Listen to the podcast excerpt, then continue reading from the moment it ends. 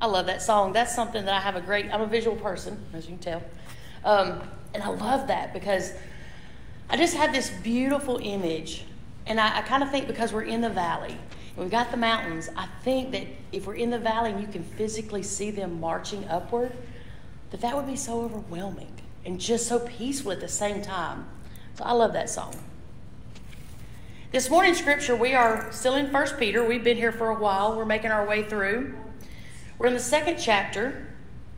Um, our scripture is, is verse 2 through 10, but I would actually like to, if it's okay, to back up to the first one, start with verse 1. And I think we're going to read all the way through to 12. So, in the header of my Bible says, a living stone and a holy people.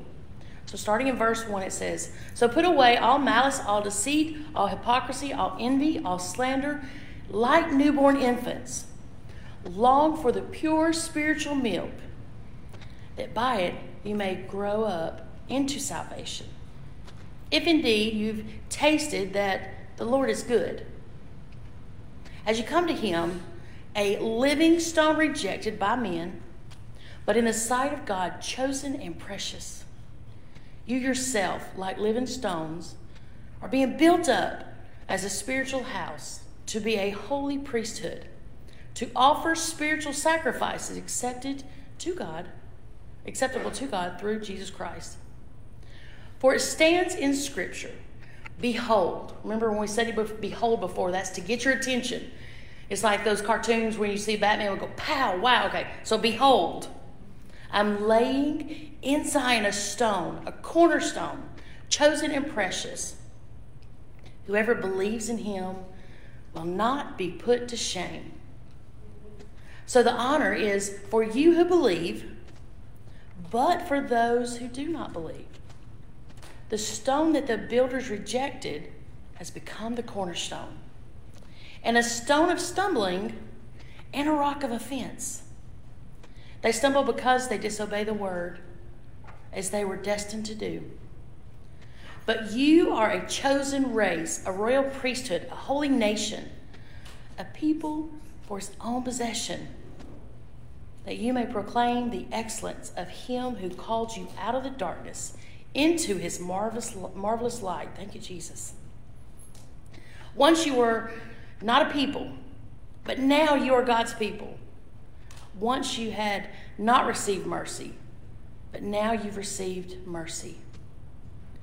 Beloved, and I love this because I just think of Jesus going, leaning in a little bit and going, just listen when I see the word beloved in Scripture. Beloved, I urge you as sojourners and exiles to abstain from the passions of the flesh which wage war against your soul. Keep your conduct among the Gentiles honorable so that when they speak against you as evildoers, they may see your good deeds and glorify God on the day of the visitation. This is the word of God for the people of God. Thanks be to God. Let's pray. Dear gracious Heavenly Father, as we dive into this message, we ask that you open our, our hearts and our minds. Holy Spirit, just prepare us for whatever it is each, each person is going to receive from today. God, we ask all things in the precious and holy name of your risen Son. Amen.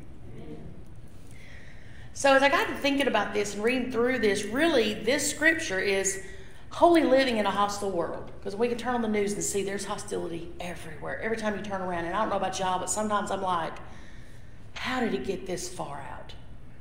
Where was that, that moment that we crossed an insanity level? Because so much looks insanity just raging to me. But there are three metaphors, there are three mental pictures here that are instructing us about the character and the calling of God's people. So, the first, which is found in verse 1 through 3, this is that God's people are children who need to grow.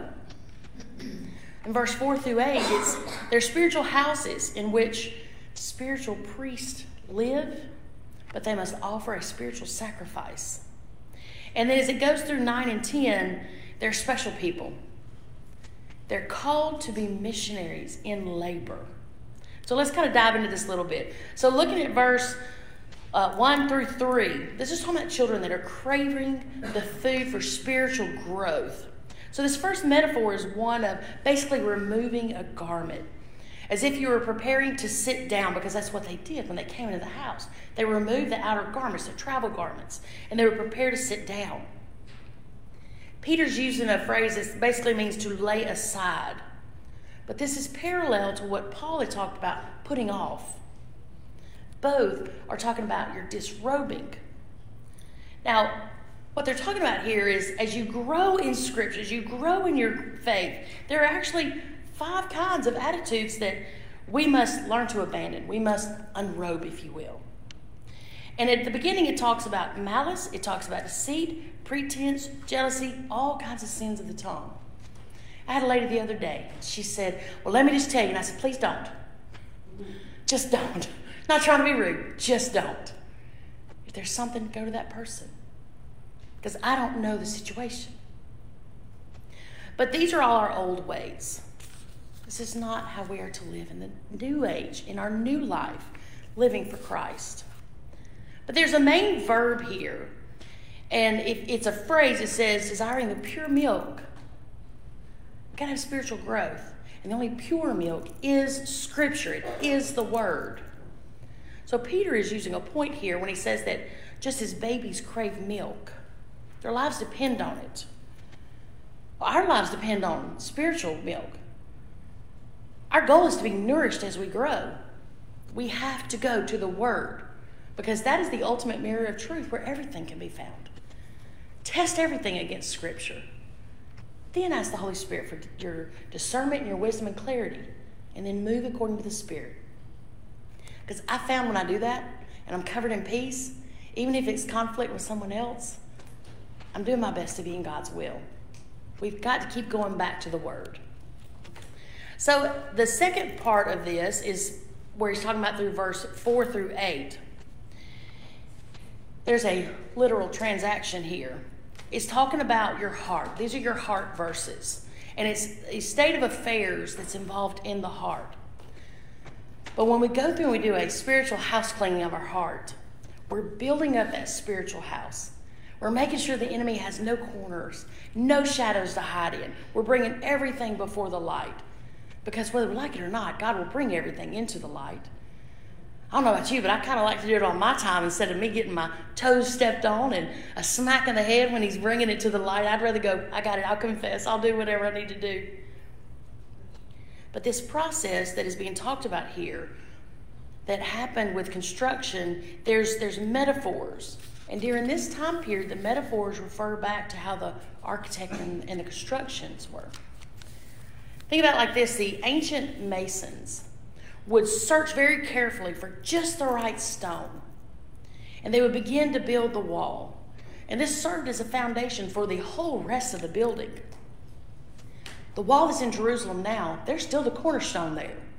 The original cornerstone is still there. And if I'm not mistaken, I didn't write this down for dimensions, so I'm pulling it from memory. If I'm not mistaken, it's like 45 feet by 45 feet. It's massive. You see, we talk about cornerstones. We're used to today's technology. We're used to today's building. We're used to today's materials. And if I can hold a brick in my hand, I'm thinking, well, that's not much of a cornerstone to build something on. But a cornerstone is massive. That's what God's calling the church to be the cornerstone in this world. But we have to notice that Peter does some negatives here and he does some positives, but he ends with a positive. Because ultimately, the superior of all the world, of all of our lives, is the positive, is Jesus.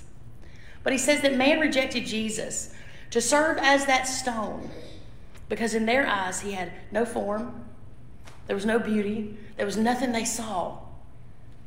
But God chose exactly this stone that he laid carefully as the foundation for his new house. Jesus' rejection by man is God's election. One of the things I've learned when, when God puts something on my heart, I'm like, man, I don't want to do that. I can kind of hear the, Holy, hear the Holy Spirit going, yeah, don't really care. It's my will. My will's the best. Think about how much in your life you've jacked up. I'm like, oh, okay, here we go. But when God's laying a foundation, it doesn't matter what's rejected because we reject a lot. What does matter is that we're in His will. because he has the ultimate best for us. So this this Christ living stone implies that God's selection of Christ is perfect. Anyone who does this because of himself is a living stone. A reference here in verse 5 is that God fits everything together as he's building the house. Everything. Every single church. We know we talk about the body. There's a there's a body member, everybody's part of the body. Same goes for the house. We're all part of the building material. Because when they pass by, they see the beautiful stained glass. But when we leave the church building, we're still the church house. We're still the body. So, with the passing away of the, the old covenant rituals and the new covenant sacrifices, there were spiritual sacrifices that came to the surface that we're being told that we should do because there were no more blood offerings after the lamb was sacrificed. These sacrifices are praise, mercy, gratitude. And I heard y'all talking this morning about the spirits, the gifts of the Spirit. When we walk in our gifts, we don't always know how we affect each other, but we always affect each other. So we should do it in the obedience of God. In verse 6 through 8, Peter moves on to another contrast where he's talking about faith and disobedience. Both, both, you can see in the cornerstone. You're thinking disobedience. Well, yeah, Christ was viewed as being disobedient. He was not being the perfect Sadducees. He was not being the perfect Pharisees. He was not being the perfect whichever group that was calling him out and rejected him. So he was a little bit disobedient to their rules, not to God's.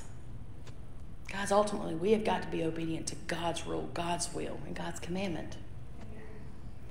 So God set his elect, his precious cornerstone, in Zion. And as we come down to the last part here, we're looking at verse 9 and 10. This is a, a calling for everyone that we are to be missionaries. Don't have to travel overseas. We have missions to do in our own backyard. Food Pantry knows that all too well. What a privilege it is to be a congregation in God's house of God's holy people in a hostile world. I didn't really think about that till I was really studying this. What a privilege. And then all of a sudden, this video pops up as I'm, I'm going through and I'm reading and I'm, I'm researching, and it's talking about people being killed just for saying, I believe in Jesus. And it reminds me, it is a privilege. We do live in freedom where we can say, I believe.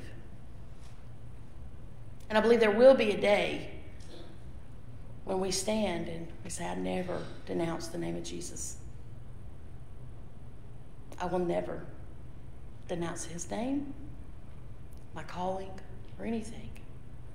Because I know that's right where the enemy's waiting, right at the door just waiting to get his foot in because I know how he speaks fear to me. And I'm not going back to that. I want him to fear every time my feet hit the floor because I'm not afraid to call him Jesus. I'm ready to go wherever he sends me. Am I petrified? Yes. Do I like to fly? No. But it is what it is. I go where he sends me.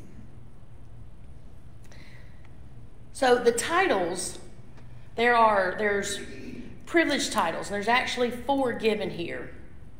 And this is a reference that goes back to Exodus 19 and also Isaiah 43. But these titles are given to the chosen generation. We're royal priesthood. No Christian can ever exist by him or herself. We need the family.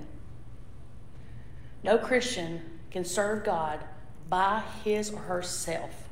We fall short every time. That's why Jesus went to the cross. The church is to be the holy nation. We are God's possession. We are his prize. When we walk in obedience, we are set apart. He calls us holy. All he asks in return is a humble heart and live holy lives. Finally, the believers together. It's beautiful. I know you've heard me say this before, but it's beautiful. When the church is just running and all cogs are in sync. I'm going to tell you from the outside looking in, because I wasn't raised in church, from the outside looking in, the body is the beautiful stained glass. Because he takes all of our junk, all of our ashes, all of our just horribleness, and brings healing into us, prunes our hearts, sets a calling on us. And as we come together, we are the beautiful stained glass. All those pieces, where all the black lines are brought together, that's how God networks us. Not just here, but with other congregations too. Our scripture today is calling us to be who God created us to be. We are set apart. We're to devote all of our energy to God's purpose, to God's will. Because ultimately, I know y'all are like me, I want to hear, well done, faithful servant. And I don't want to get in my own way of serving God. I was going to do this at the end after service, but I think we've got enough time now. We're going to go ahead and do communion today. Just as God called us to, to be the cornerstone, He called us to do our, our sacrifice of praise and mercy and gratitude, we've also were commanded to break bread together, to be in fellowship together, and to remember what Christ did for us. That's the whole reason we're here, is to honor him. And just as he was with his disciples, they had no idea what was coming. And he said, I'm not going to be with you much longer, they had no idea. But he told them, he said, This is the body broken for you. They didn't take his body, he gave it. When they came looking for him, he said, Here I am. It's me. I'm right here. And when he lifted the cup, he said, This is my blood shed for you. And they had no idea.